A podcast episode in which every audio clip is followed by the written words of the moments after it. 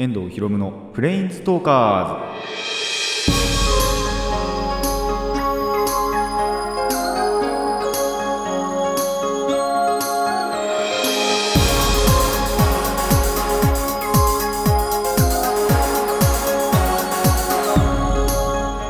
ズ。ラジオの前の皆さんこんにちは。遠藤博夢のプレインストーカーズパーソナリティの遠藤博夢です。この番組はアニメ、ゲーム、声優が大好きなこの僕、遠藤ひろむがマジック・ザ・ギャザリングのプレインズ・ウォーカーがいろいろな次元を旅するがごとくいろいろなジャンルの話をする番組です、えー今回は趣味の話中心でお届けしたいなと思います。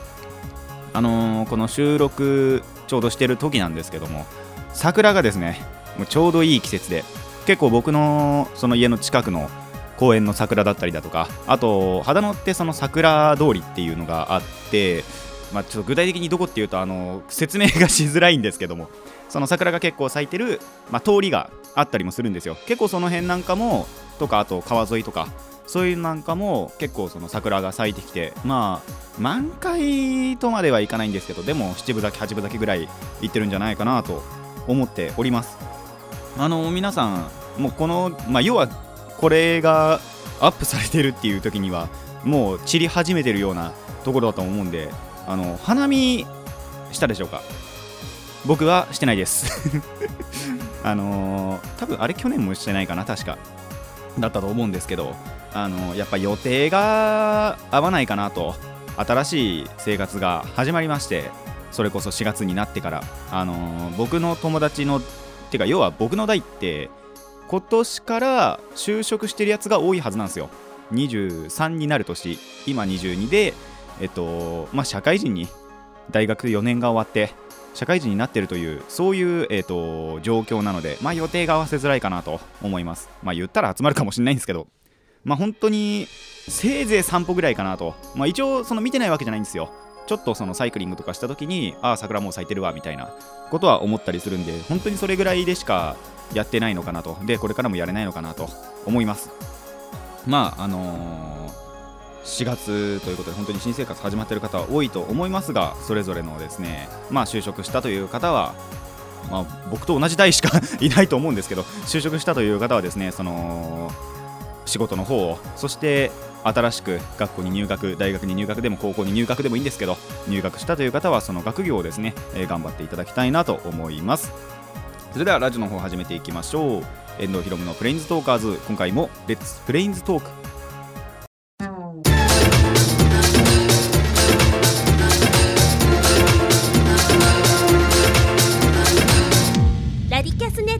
ましてこんにちは遠藤ひろむです。あのですね久しぶりに僕ギャザーをしたんですよ。結構がっつり。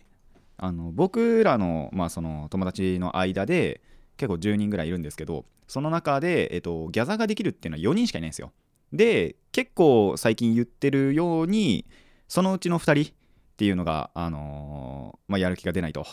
いうやつらでして、まあ、しかもそのうちさらにもう1人はあの就職をするっていうやつなんですけどまあそういうのもあって、まあ、もう一人としか要はできないわけですよ。ただそのもう一人最後の一人も結構予定合うことが少なくってでそいつも結構、あのー就職もしてるんでこれからまた、あのー予定が合わせづらくなるなっていうところでもあるんですけどまあなんとかその仕事になる前に3月中に、あのー、1回会えないかっつってでその予定合う日を1個作ってで遊んだんですよ。でなんならあのギャザーの界隈ではですねそのマリガンっていう引き直しのルールがあったりするんですけど最初の手札で。それがのルールを新しくしようかみたいなその試験導入が大会でもされてるらしくそれをまだやってなかったんです。なんでそれをやってみたりだとかまあそもそもあと全て自分の今持ってるデッキとかも全部試してみたりだとかあと遊戯王もちょっとやったかなっていう感じなんですけど本当にですね久々に対人でやるっていうこともあって楽しかったですね。あの本当にそのやる気ないっていうやつらとかがいたりで最後の一人も全然会えなかったりっていうのが多かったんで本当に全然対人でやってなかったんですよ。でしかもあの Friday Night Magic っていう金曜日の夜の大会みたいなのも行ってなくって。そういうのもあっていや久しぶりに人とやったなと思いました。でしかもそうあの MTG アリーナもねあのちょっと前に言いましたけど僕のパソコンのスペックが 全然ダメであの動きがすっごいカクカクになっちゃうみたいなこともあってもうギャザそのものもやってなかったんですけどあのデジタルにせよアナログにせよ。そういうのがちゃんとできてよかったなと思いました。ただですね、まあ、結果はそんなに良くなかったですね。1回とか2回ぐらいしか遊戯王も合わせて1回2回しかかってないなっていう56回やったかな。全部合わせて。それでも全然勝てなかったんでその辺はちょっとあれだったかなと思いますけど。ただ1個その良かったのがあの、コマンダー？EDA えっ、ー、と統率車線をまあ本当は多人数でやるものなんですけど2人でやって。で本当は友達が使ってるそのコマンダー統率者一番なんだろうなリーダー的なやつって2人でやるときには使っちゃいけないっていうやつなんですよ。まあちょっとあの買っちゃったんでしょうがないなってことで僕らの間だけでは認めてるんですけどそんな公式でやってるわけでもないんで。それで認めててただバカ強いんですよ。本当に禁止になるぐらい。それぐらい強いやつなんで、まあ、禁止されてるんですけどそれにねですねあの勝つことができたんですよ。1回だけなんですけど。こんだけやってきて。1回だけなんですけど勝つことできたんでそこはちょっと嬉しかったかなと思います。しかもその時の僕の盤面も結構ぐっちゃぐちゃになってるっていう。すんごいひどいことになってたんで。まあしょうがねえなというところではあるんですけど。まあ何にせよ1回は勝ててよかったなと思います。でねあのまた機会があればあのまあそいつとじゃなくてもいいんですけどね。フリーで対戦するなりなんなりでまあこれからもやっぱギャザーって楽しいものなんでやれていけたらいいなと思っております。それではコーナーの方行きましょう。最初のコーナーこちらです。リコーマー。あのー、前回ね 日常会の方の時にの最後に言い忘れたんですけどあの前々回で告知した通りですね鋼の錬金術師フルメタルアルケミストこちらの、えー、感想をしていきたいなと思います。あのただ僕まだその全部見てなくって確か28話だったかな。そこら辺までしかまだ見てないんですけどその時点でも、えー、思っているということをですね、えー、今回お話ししたいなと思います。まあ本当にまず一つ一つっていうかまあ全体としての感想を1個言うとこれは確かに名作って言われるわけだなって本当にあの見てて思いました。この途中の28話時点でも。何がすごいかっていうとやっぱりストーリーなんですよね。もう本当にどんどんどんどんそのストーリー積み重なってってで無駄な話が本当に1個もないんですよ。でただちょっと見る人は分けるなって思うのが結構やっぱハードなんです。あのグロテスクな描写もあったりだとかあとその主人公の、まあ、エドワード・エルリックっていう主人公いるんですけどその主人公も15歳だったかな？にしてはすごいその過酷なものを背負わされてる。母親が死んじゃってで、まあ、ストそのストーリーとしては母親が死んじゃって、えーと、エドとあと弟のアルフォンスっていう子でその人体錬成っていうのを行おうとしちゃうんです。ただそれ失敗しちゃうしあと弟のアルの体は全部持っていかれちゃってその本当に消滅しちゃうんですよ。ただそのアニメ特有の謎理論で 魂だけは残ってたんでその魂だけを鎧に定着させて。だからそのまあ見たことないという人でも多分あの分かると思うんですけどまあエドっていう主人公とあとアルフォンスって弟がすごい鎧じゃないですかでっかい。その状態になっていくと。でまあ母親あまあ失ったのは7歳とか8歳とかかな？っていうあの設定なんでそんな7歳とか8歳の子供がこんなグロテスクなことに なるのかっていう。あとそうお兄さんの方のその主人公のエドの方も右腕と左足を失ってますからね。それによって。っていう感じもあるのでちょっとそういうなんだろうなあのハードなところがあのダメだなっていう人にはちょっとあの見るのためらっちゃうかなと思います。まあ本当にそのそこから始まりしかもそのストーリー結構進んでいくにつれて葛藤とかも結構見えてくるんですよ。それがやっぱり15歳が本当に背負うものなのかっていうぐらいの葛藤だったりするわけですよ。あの一応その軍に所属しちゃっててしかも15歳で。それの上からの命令なのを聞かなきゃいけないのかとか。ただやっぱり自分ではこうしたいっていう意思もちゃんとあったりっていうところでの葛藤とかもあったりして本当に15歳かよみたいなことがあるんで、まあ、そういったところはやっぱりあのー、なんだろうな苦手な方はいるんじゃないかなと思います。あとやっぱり重要人物が死んでしまったりだとかそういうこともあったりするんで、まあ、刺激が強すぎるかなと。ただやっぱりそういうストーリーの中にギャグとか平和ななんだろう描写っていうのもちゃんとあるわけですよあのヒロインが出てきてその腕を一応失ってはいるんですけどあの機械にするんですよ。まあ、義手みたいな、義手とか義足みたいな感じでするんですけど、その整備をちゃんとヒロインが行ってくれて、その幕ではちゃんとその平和な、あの、なんでぶっ壊してきたんだよみたいな ことがあったりだとか、本当にそういう時の、あと作画とかも、なんか子供が描いた落書き落書きみたいな感じですごいギャグ調な絵にもしますし、あとセリフ回しとか、そういうところも、あのー、ギャグ調にちゃんとなってるなっていうのがメリハリがすごいなと思います。まあそれはやっぱりお互いがお互いを引き合わせてると思うんですよね。ハードなストーリーな時があってかと思ったらやっぱりそういう平和な一幕もあってみたいなそういうところのメリハリがやっぱりそういう名作たらしめているものなんじゃないかなと思います。で、まあ、ここがその僕にとって一番すごいなって思うのが、あのー、ミスリードがすごいんですよ。ミスリードって言ってこれはあのまあアニメとかその小説とかそういうののあの表現っていうか手法なんですけどまあその読者とかまあ視聴者を誤った解釈に誘導するそういう文章とかまあそういうストーリーのことをミスリードって言うんですけどこのミスリードの方法っていうか何て言えばいいのかなあのー、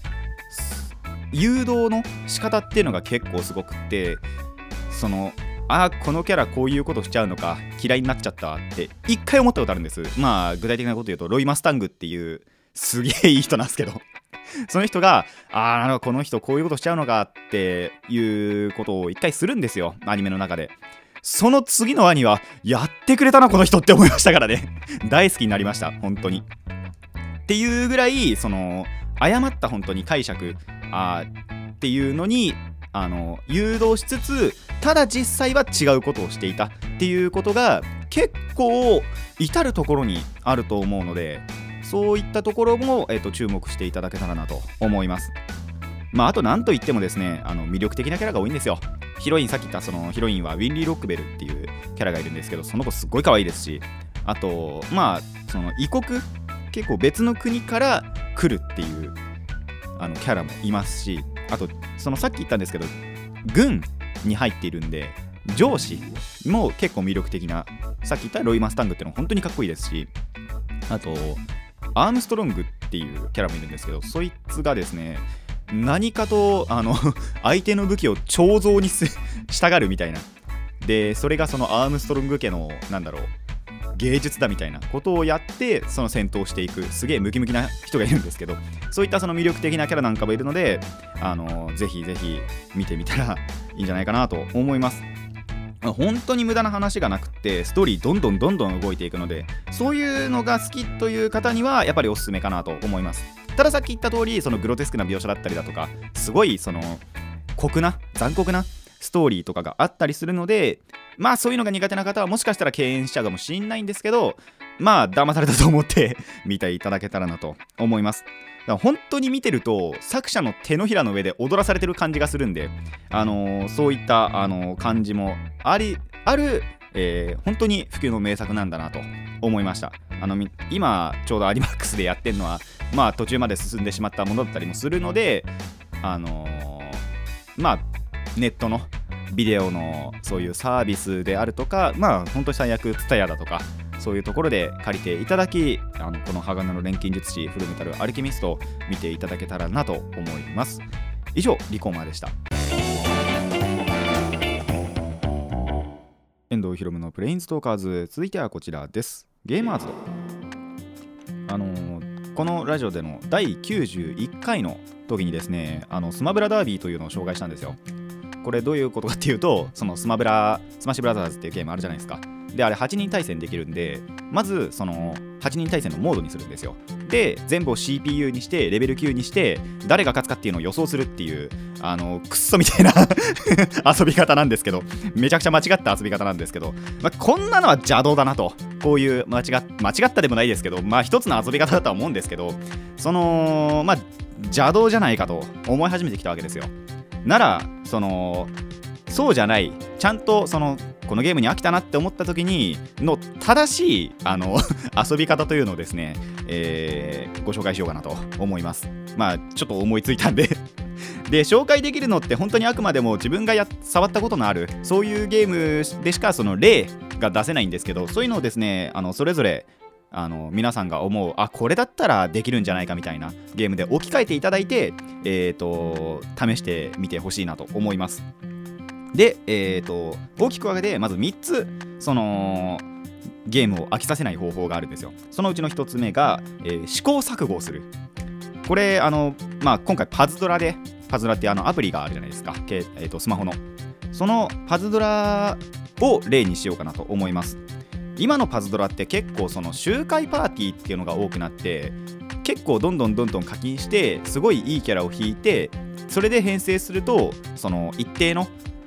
あのすごい難しいダンジョンでもぐるぐるぐるぐる何回でも何回でも周回してでその自分のモンスターを強くすることができるっていうのができるんですけどそれをそうじゃなくするっていうのが楽しいんじゃないかなと思います。それが試行錯誤。えっ、ー、と自分のその持ってるなんだろうなモンスターでちょっと弱めに設定してあのー、すごい一番強いってやつからまあまあまあ強いだろうみたいなやつにちょっとシフトしてみて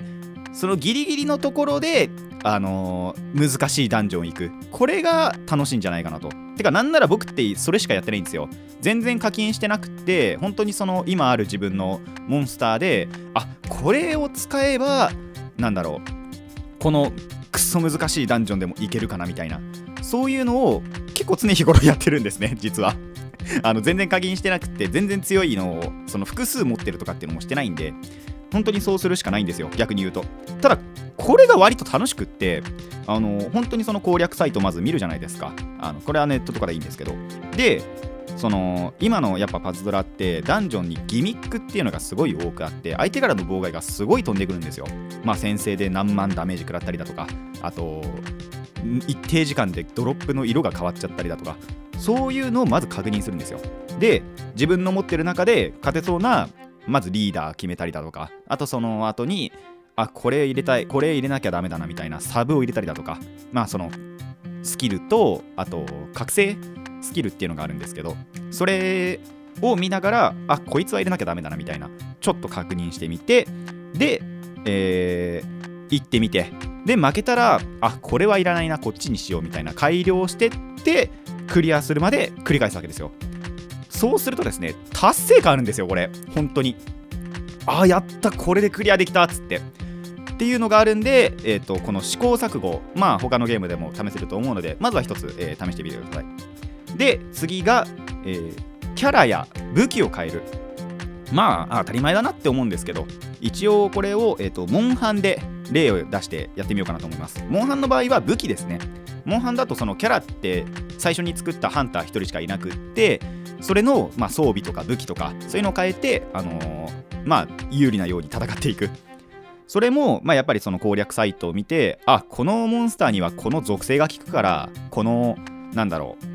属性の武器を使おうみたいな。あとこの属性の弾を使おうとか。そういうのが結構わかるんですけども。まあその武器を結構そのやってみるとわかるんですけど一定になっちゃうんですよね。あのこの武器を極めようみたいな。でなんならやっぱり継続は力なりっていう言葉があるようにあの同じ武器使い続けた方がやっぱり操作がしやすいわけですよ。その一定の操作をやればあの勝てるわけですから。ただ逆をつくとそれって同じことしかできないことになるわけじゃないですか。同じボタンを押してればいいだけなんで。っ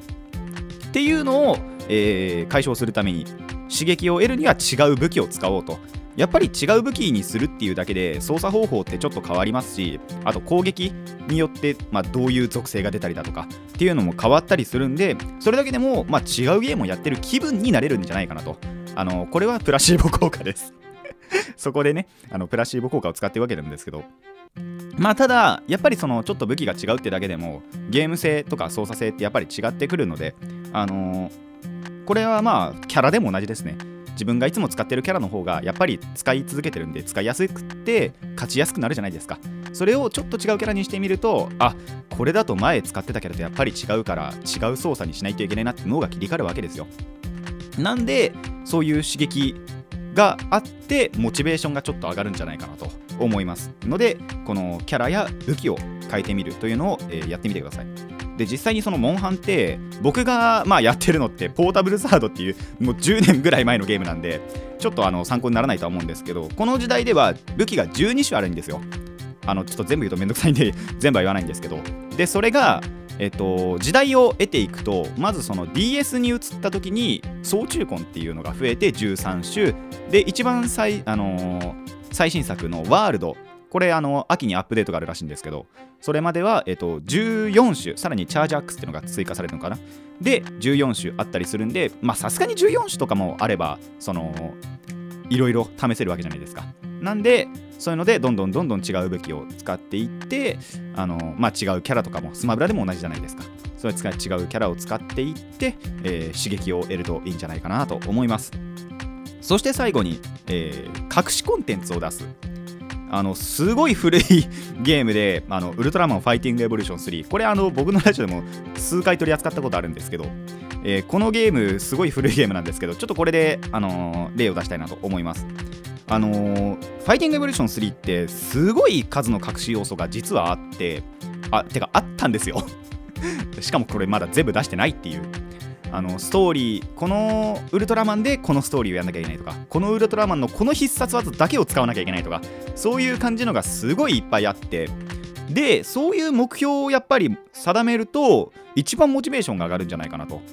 それこそそのこれまでやった試行錯誤その1番と2番の試行錯誤と、えー武器やキャラを変えるっていうのの集大成じゃないかなと思うんですよ。それによってやっぱりどんどんどんどん隠し要素って解放されていくものなんでキャラとかも全部使ってみたりだとかあとどういうこのキャラだとどういう戦い方をすればいいんだろうっていう試行錯誤がやっぱり入ったりするんでこういうのがあのーモチベーションが一番上がるんじゃないかなと思います、まあ、やっぱりそれに向かって進行しようとできるその目標を1個定めておくとそういうことができるんでこの隠しコンテンツを出すというのもやっぱり重要な要素なんじゃないかなと思います。さあいかがだったでしょうか？やっぱりその何かに飽きるっていうのは視野がどんどん狭まっているって捉えることができるのかもしれないんですよ。だったら視野を広げればいい。ということで今回紹介したやつ以外にもあの広げる方法ってあると思うのであのそれぞれはそれぞれであのいろいろ試してみてください。あわよくばコメントで僕に教えてください。まあ一応僕今そのモンハンで違う武器も使ってみようかなみたいなところでとかあとまあ装備を作ろうとか隠しコンテンツに入ると思うんですけどあのこいつの装備を作ろうみたいなことで一応モチベーションちょっと保ってはいるんであのまあ他にも方法があればあの皆さんの方法を、え教えていただきたいなと思います。以上、えーゲーマーズでした。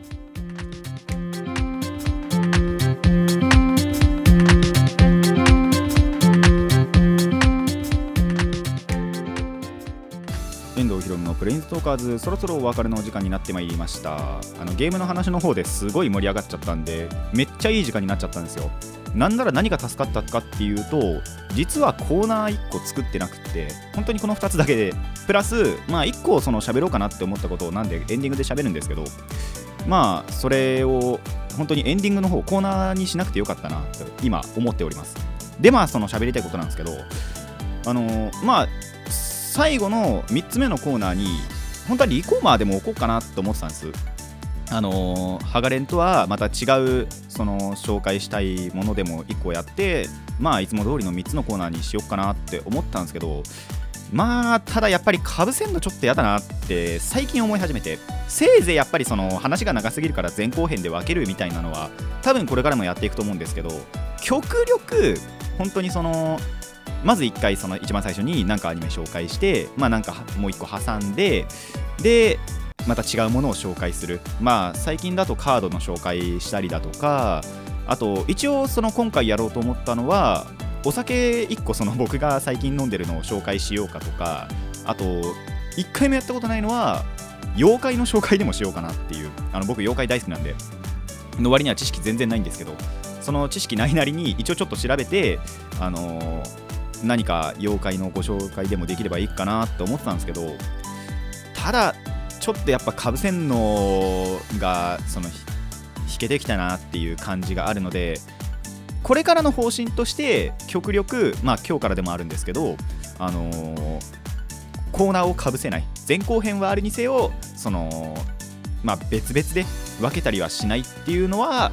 えーやっていきたいかなと思っております。まああまりにも あのネタがなさすぎて今回のようにネタがなさすぎるとそういうこともありえるかもしれませんが一応極力あの控えていこうかなと思っておりますのであの応援の方 よろしくお願いします。だとかあとそうですねやっぱ4月になったっていうことで4月のイベントがちょっと盛りだくさんなわけですよ。実はあのえっと4月の14にはですねえっと僕がこれまで恒例で言っているあのなんだっけなレインボーフレーバーっていうプリキュアのだけのコミケがあったりだとかあと4月の2728って言ったかな確か。あの新しいギャザのパックが出るんですよね。2728ですね。には、えっと、闘争対戦っていう、まあ、そのマジック・ザ・ギャザリングの新しいエキスパンションが出るんでそれの、えっと、プレリリースの方まあその発売の1週間前にその先取りして楽しもうっていうイベントがあったりだとかまあちょっとこれ要はその1週間遅れちゃうんですけど発売が、えー、3日ですね。あの闘争対戦のの3日の発売もあったり、まあ、やっぱりゴールデンウィークってそもそも友達とかと集まって遊んだりっていうことが多かったりするんでまあそういったところの話もしようかなと思ったんですけどちょうど時間が来たんで、えー、やめようかなと思います。まあその辺はやっぱりその買ったりあと行ったりっていうのはその後の、えー、放送で行うと思いますのでそこの辺は楽しみにしていてください。もうなんならだって自治会でリンゴフレーバーが言えるのかな？おそらく。とかあとは、まあ、5月に入ってからだとは思うんですけどあの闘争対戦のとかあとそのプレリリースのの、えーと、レビューなんかができると思いますので、えー、予告としてね えー、残しておきたいなと思います。えー、番組ではメッセージ募集しています趣味話に関すること日常話に関すること疑問や反論などなどラジキャスネットのメール送信フォームまでお寄せくださいまあ今回で言うとそれこそゲーマーズとのねあのそれぞれの楽しみ方でしたりとかあとまあその1個2つ前だったかな？あの新しくゲームを創造したりっていうのもあったじゃないですか。そういうのを実際にやってみた感想なども全然募集しております。とかあとハガレンの感想だったりとかもまあなんなら僕がこれまで見てきたアニメとかのあと映画とかシティハンターとか見てきたんでそういうのの、えー、私はこうだよみたいなこう思うよみたいなこともありましたら、あのー、ラジカスネットまでお寄せください。それでは今回はここまでといたしましょう。遠藤ひろむのプレインズトーカーズここまでのお相手は遠藤ひろむでした。また次回もレッツプレインズトーク